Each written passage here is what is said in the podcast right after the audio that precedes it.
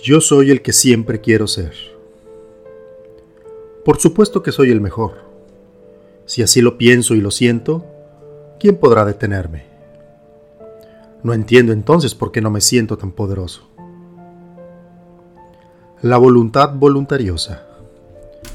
No estoy muy seguro que exista ese término en realidad, pero creo que me define muy bien lo que se siente al creer que el mundo gira a mi alrededor.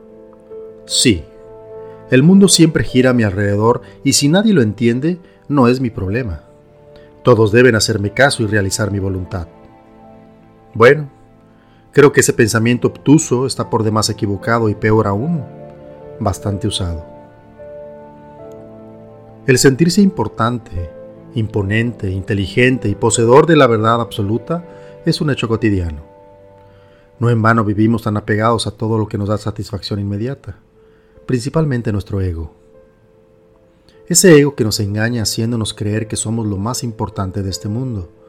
Y lo gracioso es que lo somos, solo que nosotros lo vemos desde otro punto de vista, desde el hecho de que los demás no importan, solo yo. Todos en algún momento de nuestra vida expresamos ese comportamiento muy humano de muy variadas formas, desde las más sutiles hasta las más absurdas en silencio o en viva voz, en la intimidad o en la más grosera exposición. Lo cierto es que lo hacemos, y seguramente continuaremos así con el quehacer diario y desenfocado de nuestra existencia. Podemos esconder ese comportamiento con frases gastadas de yo así soy y ni modo, o pues al que no le guste, que ni opine, o alguna tan magnífica como así nací y así me moriré. Y todo esto porque somos conscientes de que poseemos libre albedrío y podemos realizar casi cualquier cosa que se nos ocurra hacer o decir.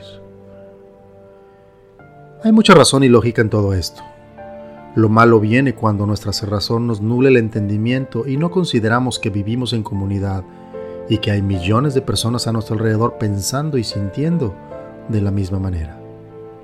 Y surgen los conflictos. Que dicho sea de paso, llegan a ser tan complicados y extenuantes que son liderados por los sentimientos más ruines existentes como el odio y la envidia. Y así continúa un ciclo interminable de yo soy primero, yo soy mejor, yo soy el único. Pero ¿qué pasaría si usáramos el yo soy con el verdadero propósito de ser, lo que siempre queremos ser? Si decidimos que lo que queremos de esta vida es ser felices, creo que nuestra convivencia cambiaría radicalmente. Lo sé, es algo utópico pensar así, pero no por eso deja de ser real y cierto. La conciencia de la humanidad siempre está en constante cambio y siempre es para mejorar, aunque a veces no lo veamos así. No porque no sea cierto, más bien porque estamos tan ciegos y distraídos que no lo queremos ver así. Te invito a que cambies tu percepción de todo lo que te rodea y que veamos siempre el lado positivo de las cosas, aunque no lo parezca o sea difícil de ver. Decidir ser lo que quieres ser es el primer paso para enfocarte en lo importante y no en lo urgente. Te pondrá en el camino correcto sin importar en qué dirección vayas.